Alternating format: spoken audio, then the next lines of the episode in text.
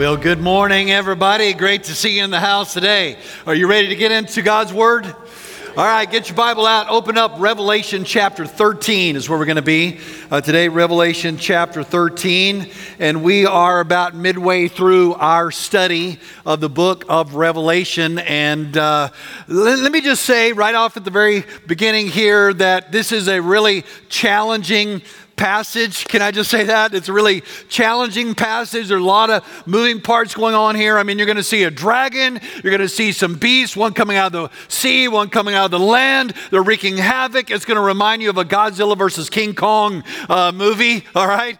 And, uh, and, and there's just a lot going on here, and you could probably hear this message today. And if you hadn't been in church in a while, you hadn't studied the book of Revelation, you might leave and go, okay, that was the trippinest, weirdest uh, message I've ever heard word, okay? Uh, but before you get there, let me just remind you, okay? Let me just remind you that what we're studying here is apocalyptic literature.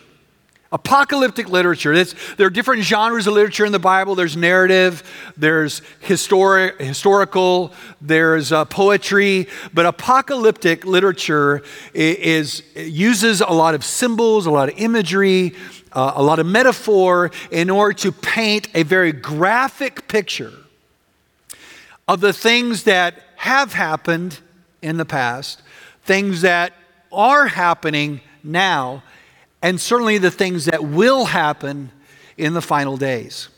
So just keep that in mind as we're walking through this and trying to make sense of what we're reading, that, uh, that this is for a purpose, to paint this graphic picture for us. This chapter has as its focal point a character in the Bible that is known as the Antichrist. So we're going to talk about him. What is he like? What does he do? How do we recognize him?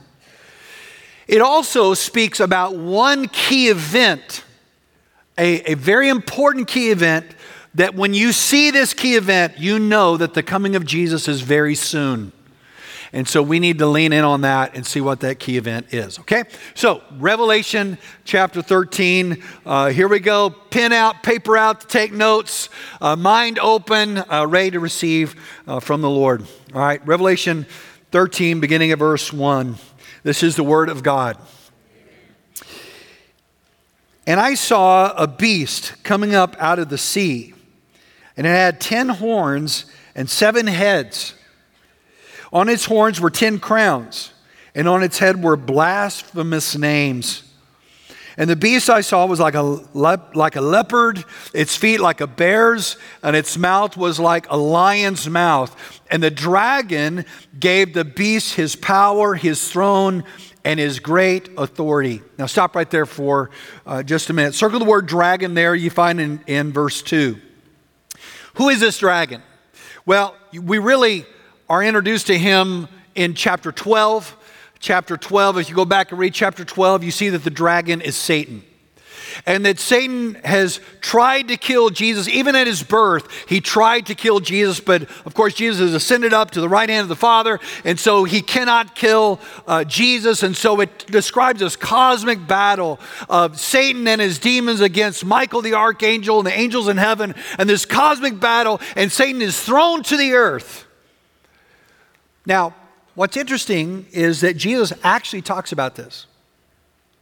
In Luke chapter 10, verse 18, it says, I watched Satan fall from heaven like lightning. Just to think about that, that Jesus saw this happen. This cosmic battle took place. And now that Satan is on the earth, he's angry, right? And if he can't kill Christ, then he'll, then he'll kill Christians. And if he can't kill uh, the Messiah, then he'll follow the followers. He'll kill the followers of the Messiah. And so this really helps explain for us the hostility toward Christians. I don't know about you, but you know, growing up, I was like, well, who would hate a Christian, man? I mean, it's all about God's grace and mercy and goodness, and Jesus died for me, and God so loved me. And uh, you know, who who hates that message? But of course, now I'm a little older, and I've come to understand that really what's behind the hostility toward believers is a spiritual battle. We have a spiritual enemy that hates Christ and hates Christ's followers. The Apostle Paul talks about this in Ephesians 6, verse 12. He said, For our struggle is not against flesh and blood, but against the rulers, against the authorities, against the cosmic powers of this darkness, against evil spiritual forces in the heavens. That's the dragon. And this dragon is going after God's people. But he's not going to do it directly, he's going to do it through two beasts that we meet here in chapter 13. Okay? So the first beast we just read about, this first beast, he comes up out of the sea. Uh, another version says he comes out of the abyss. He comes out of the sea. And, and look at him. He, he's, he's an odd looking creature. He's got seven heads, he has 10 horns and 10 crowns.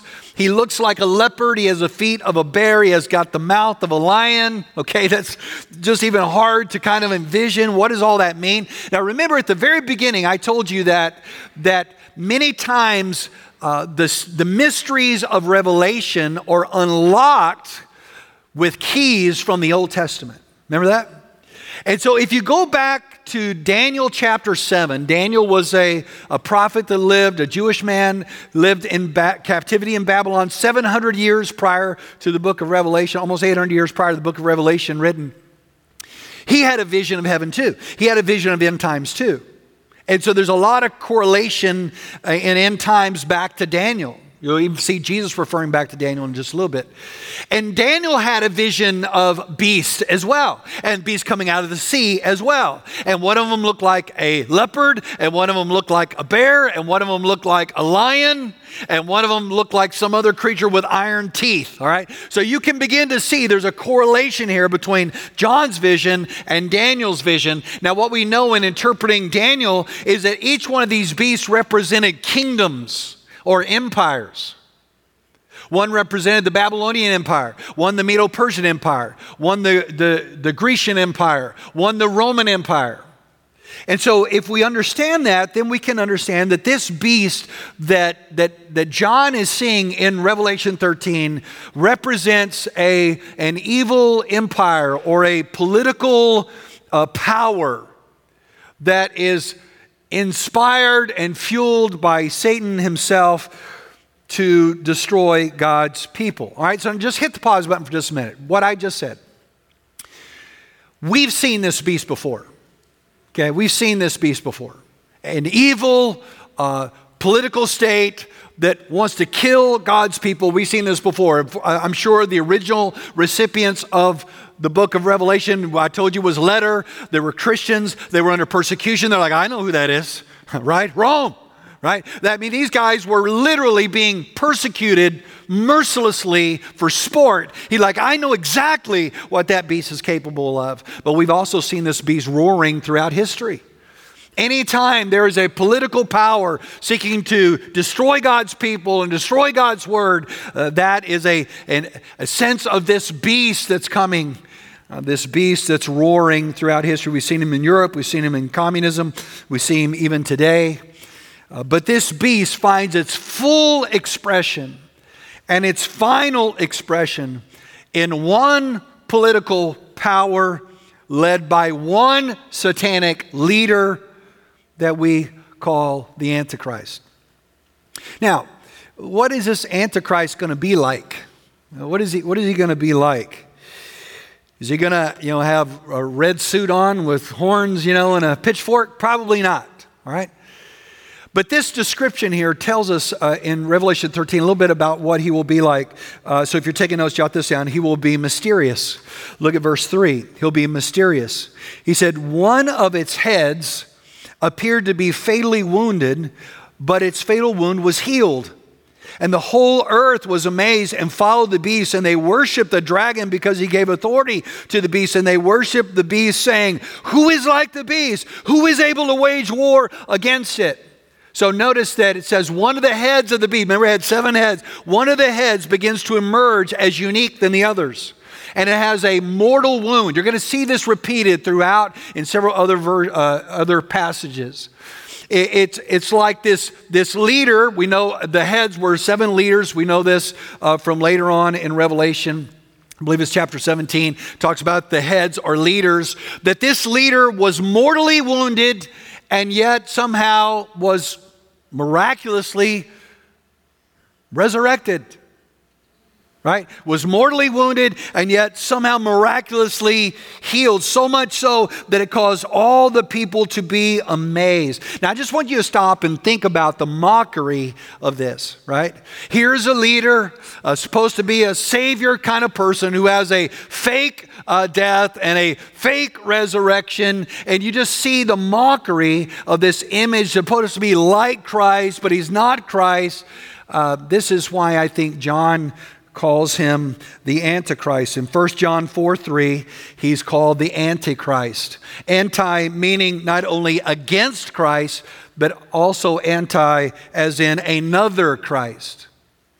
See, the world didn't want Jesus, the real Savior, but they will want this guy.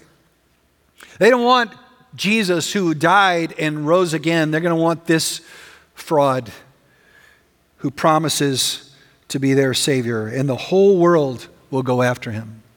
The whole world will cry out, Who is like the beast? No one can stand against him. He will rise to great power. So he'll be mysterious, that's for sure. He'll also be blasphemous. Look at verse 5. It says, The beast was given a mouth to utter boast and blasphemies. It was allowed to exercise authority for 42 months, underline that. And it began to speak blasphemies against God, to blaspheme his name, his dwelling, and those who dwell in heaven. So not only is he mysterious, but he hates God and he speaks blasphemies against God. We see this in Daniel 7, verse 8, Daniel 11, verse 36 and 37. Some people think that he is an eloquent speaker, a powerful speaker. He'll be able to hold a crowd in the palm of his hands. But what comes out of his mouth is hate hate against God and hate against God's people. He blasphemes the name of God, the place of God, and the people of God. Now, I want you to uh, notice here, though, it says that he does this for 42 months. Now, anytime you see in the book of Revelation a, a, reference to months or weeks or even days, I want you to write out in the margin of your Bible God limits the time.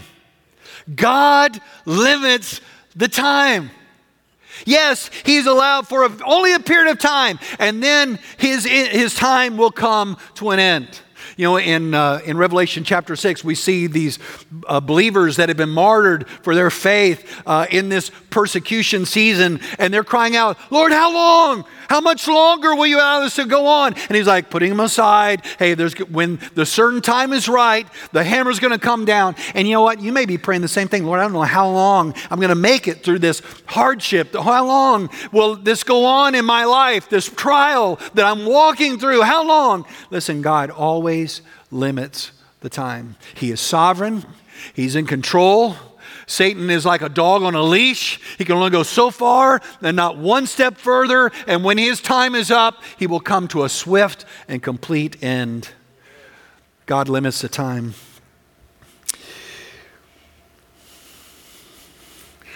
He also, jot this down, he will be murderous. Not only blasphemous, but murderous. Look at verse 7. And it was permitted to wage war against the saints and to conquer them. And it was also given authority over every tribe, people, language, and nation.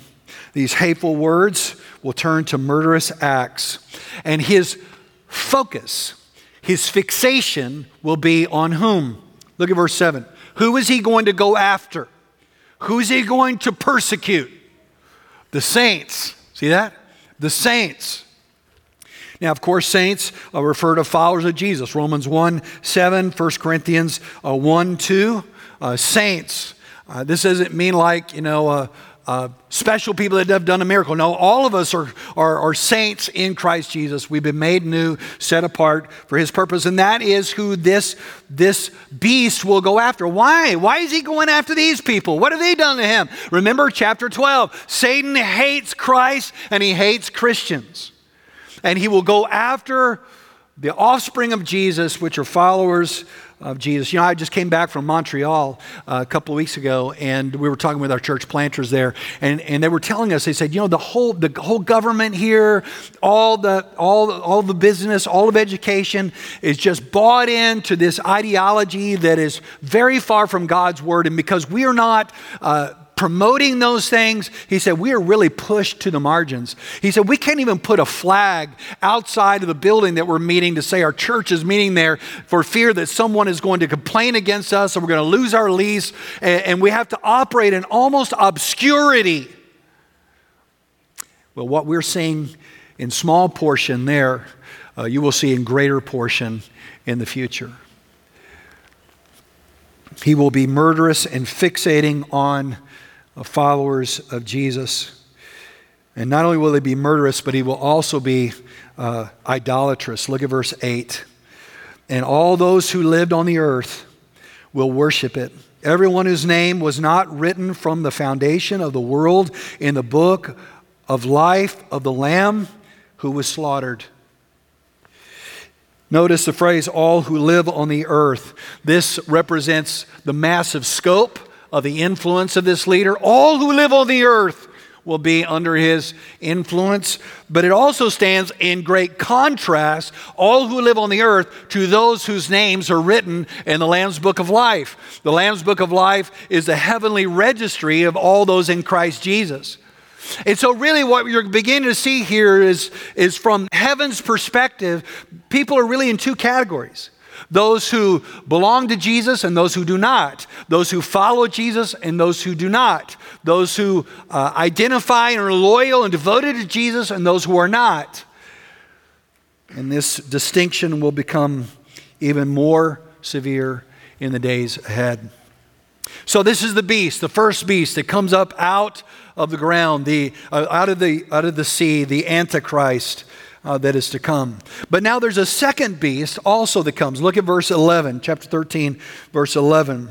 And when I saw, uh, then I saw another beast coming up out of the earth, and it had two horns like a lamb, but it spoke like a dragon.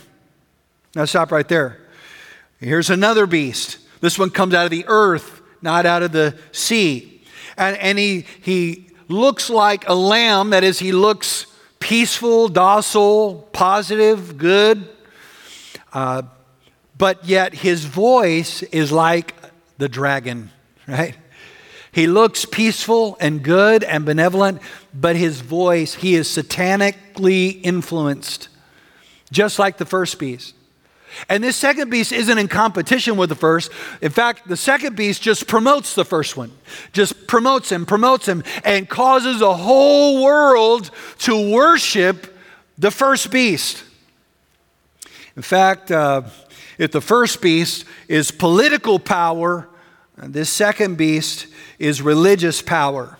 In fact, he's called in Revelation 19, verse 20, the false prophet, which is another term used for the one who leads this world religion.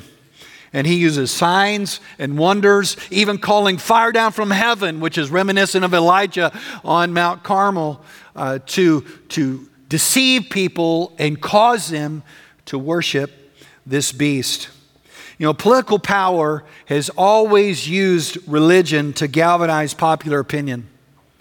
And whenever you find a state promoting godless ideologies, you will also find religious institutions supporting and promoting them.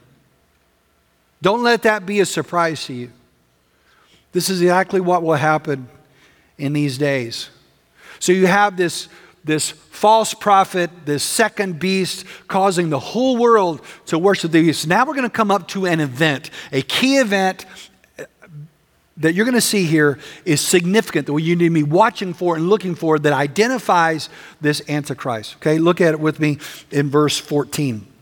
He says, Then it deceived, that is, the false prophet, deceived those who lived on the earth because of the signs that it was permitted to perform in the presence of the beast, telling those who live on the earth to make an image of the beast who was wounded by the sword and yet lived. And it was permitted to give breath to the image of the beast so that the image of the beast could speak and cause whoever would not worship the image of the beast to be killed. Right? Now, what's going on here? Well, we don't we don't have all the detail, okay? But what we do know is that this false prophet will set up an image of the beast this Antichrist figure, and, and then somehow he's going to be able to animate that image to the degree that the whole world is in wonder and amazement, and everyone is called to worship this beast. And if they do not, they are killed. Now, Jesus actually spoke about this event.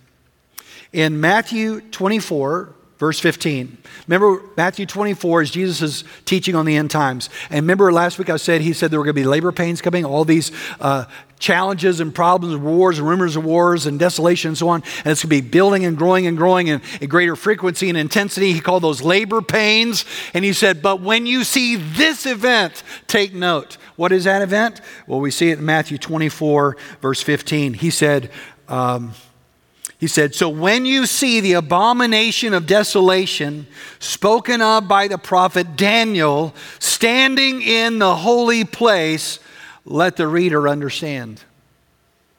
All right, so Jesus said, Now, when you see this abomination of desolation in the holy place, uh, take note, understand what's happening. So, what is an abomination, desolate? Well, abomination means something bad, right? Desolation means something that takes something holy and desecrates it. So, Jesus said there's going to be something in the holy place that is, that's a reference to the temple in Jerusalem, that's going to happen uh, that's going to be bad. And, you're, and you're, you're going to recognize it. Now, he said, Daniel told us about this. If you go back to Daniel and you look at what Daniel says, Daniel 9, Daniel 11, Daniel 12, he references it. This is what Daniel says. Daniel says that in the last seven year period of time, before the coming of Jesus, that midway through, that this Antichrist figure will is put up an image of himself in the temple and cause people to worship it there in the temple. And that will be a great abomination of desecration. Now, Daniel mentions that at that point, all the sacrifices in the temple will stop, everyone will be required to worship, and those who do not uh, will be killed. The Apostle Paul often speaks about this. He said in 2 Thessalonians chapter 2 verse 4, he said that he, speaking of the Antichrist, he opposes and exalts himself above every so called God or object of worship so that he sits in God's temple, proclaiming that he himself is God. All right? So you've got You've got John saying something's going to happen in the temple. Man, this image being uh, erected and animated, everyone's going to be called. Jesus said, when you see this abomination, Daniel says, when this thing happens, it's going to be set up in the temple. The Apostle Paul goes, man, this guy's going to be in the temple and he's, he's going to call everybody to worship him. Everyone is like speaking about the same thing.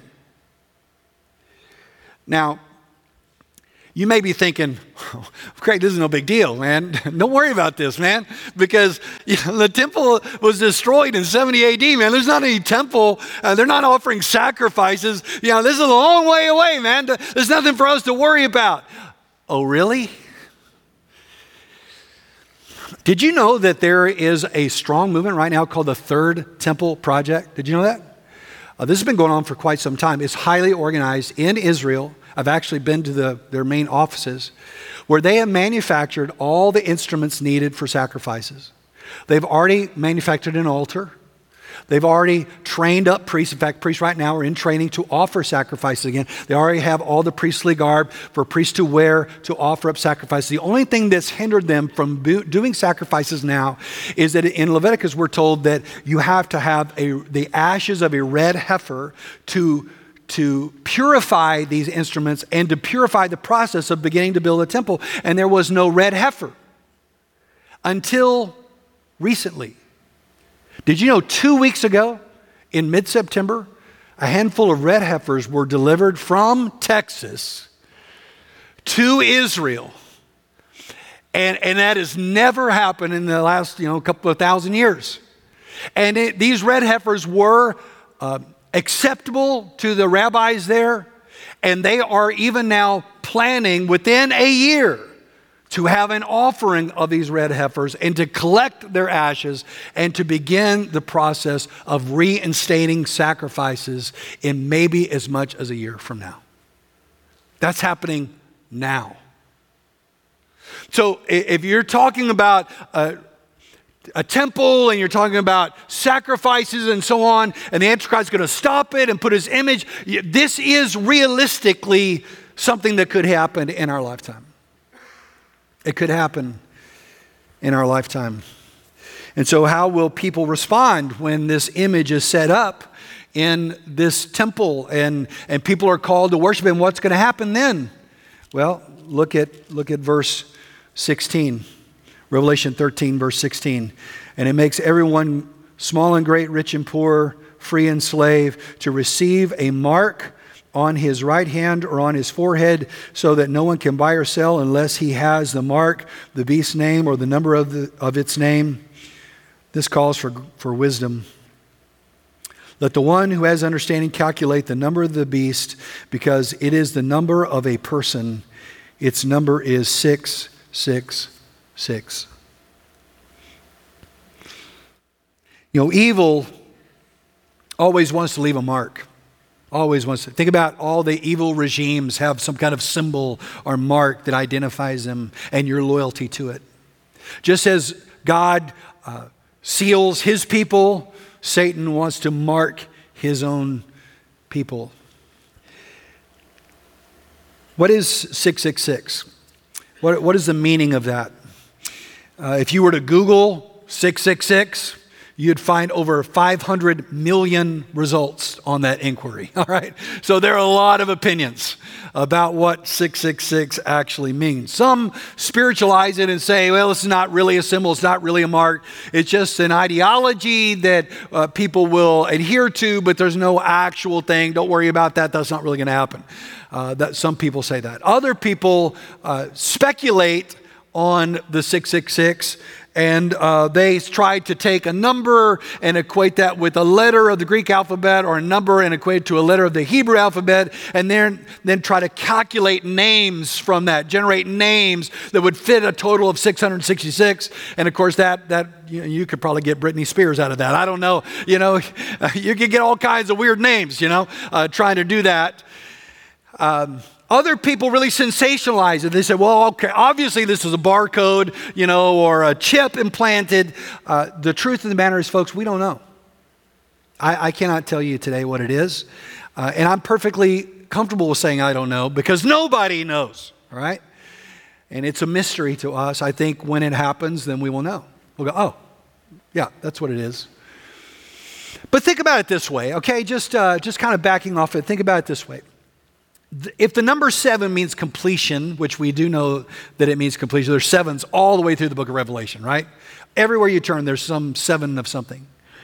If the number seven means completion, and if 777 will mean complete, complete, complete, or totally, ultimately, completely complete, then six would represent incomplete. 666 would be incomplete, incomplete, incomplete, or lacking, lacking, lacking, or not enough, not enough, not enough. And I believe that is how God will see every person who takes on this symbol, this mark. You have fallen short. You, your, whatever works you have are not enough. And this is nothing new. Uh, Rev, uh, Romans 3:23 for all have sinned and fallen short of the glory of God right? That without Christ, we, we have no works to make us acceptable to God. So, how then should we live in this world uh, in light of this? Uh, I was traveling back this week from Nashville, and uh, the guy sitting next to me popped open his laptop and started playing some kind of apocalyptic movie. I don't even know, I didn't recognize it. Uh, but it's, you know, they're fighting the robots, you know, and it, and all these movies, you know, there's a whole genre of them, and they all kind of end up the same, right? There's this underground resistance movement that's going to revolt against the evil empire and overthrow it. That's how all these movies go. But is that what John tells us to do in these last days? Are we about revolution and revolt and underground uh, resistance? Well, look at, look at Revelation 13, verse 10.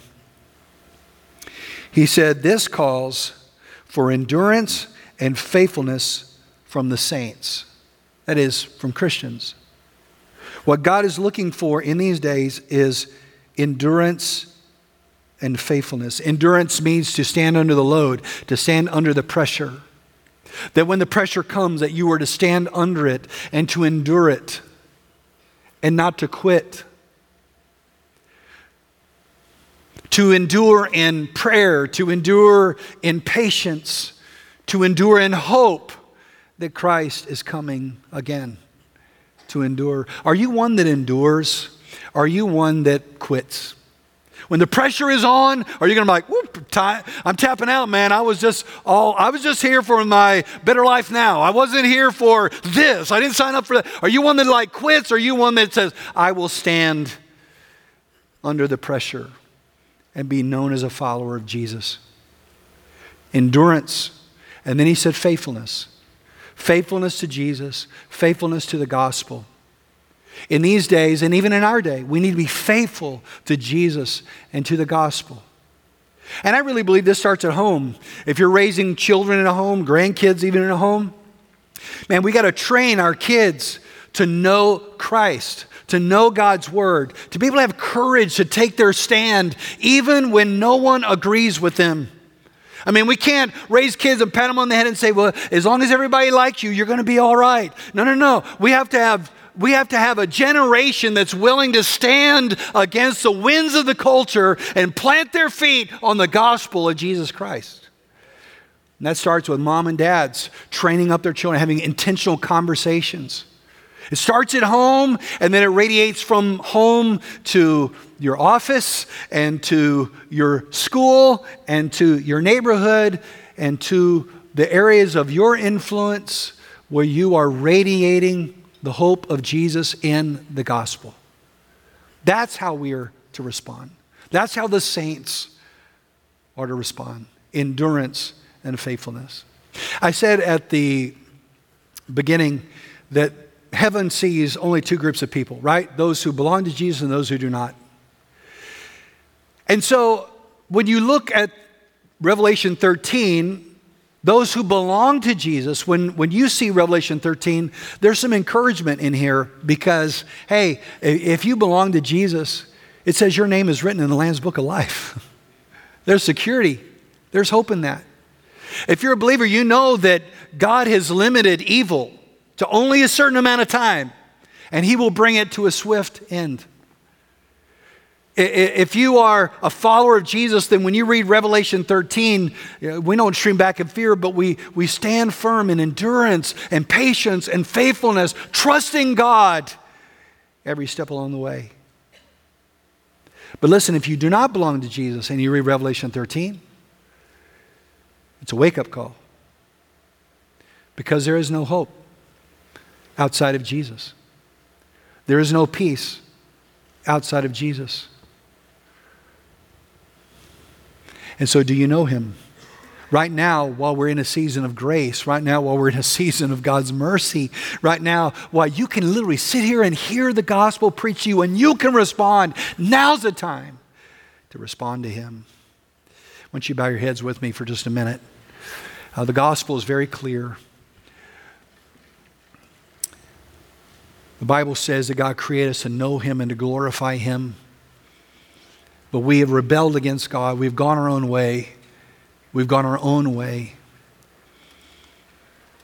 And the wages of sin is death, the Bible says. But in our waywardness, God sent Jesus Christ his first coming, born as a baby in a manger. He walked among us. He went to a cross, and on that cross, he suffered the wrath of God. And on that cross, for our sin, he took on our sin, our shame, our guilt, our waywardness, our wickedness, our rebellion. He took it on himself, and he died in our place. What love the Father has for us. That he offered up his only Son as a sacrifice and Jesus was buried. On the third day, he rose again from the dead, and he showed himself alive over a 40 day period to hundreds of people. And he ascended to the right hand of the Father, and he's coming again. And he said, All who turn to me in, in faith will be saved from the wrath that's coming. So here's the question Have you placed your faith in Jesus? Do you know for sure that you're right with God? If I were to ask you, when was a moment you were changed by Jesus Christ? Could you go to that place and tell me that? And if not, then today is your day. Now is the time for you to turn to Jesus, our only hope. So I'm going to ask you now if you, if you want to receive Christ, I'm going to ask you just to lift up your hand. I'm not going to call you out, but I'll see your hand and I'll lead you in a prayer right where you're seated to pray to receive Christ. If you're here today and you say, Pastor, I need Jesus. I need to be right with God. I don't know for sure, but I want to know for sure. You can know. You can know that you're saved. And it starts with calling on Him in, in faith. So just lift up your hand right now. Pastor, pray for me. I need Christ in my life. I, I want to know for sure that I'm right with God. Pastor, pray for me. I'm not sure. Okay, thank you. Thank you. I, am not sure, but I want to be sure. Lift up your hand. Pastor, I, I want to know. I want to be right with God. I don't want to be found lacking, lacking, lacking when I stand before Him. Lift up your hand. Anybody else? Pastor, pray for me. God's moving in my heart. Okay, put your hand down. Just pray this simple prayer with me. Dear Lord, I know I've sinned against you. I know I've gone my own way. But I believe Jesus died on the cross for me. And I believe he rose again from the dead. And I believe He's coming again. And so I'm asking you, please forgive me. Please wash me clean, make me new. I place my trust and my hope in Jesus alone. And Lord, I choose to follow you all the days of my life. Thank you for your great love for me. Father, I thank you for your word today. I thank you how relevant it is, how how clear it is to us, Lord. Help us to be, have wisdom and discernment, as your scripture says, to discern the, the signs of the times, to be courageous, to endure, to be faithful in our season that you planted us. Lord, thank you that you set the limits. Lord, thank you that you're sovereign over it all. And thank you that our hope is found in you, Jesus. That Satan doesn't win, that evil doesn't win, that you are hope and you will make all things right again. And so we long for your coming and we pray this in Jesus' name. And all God's people said, Amen.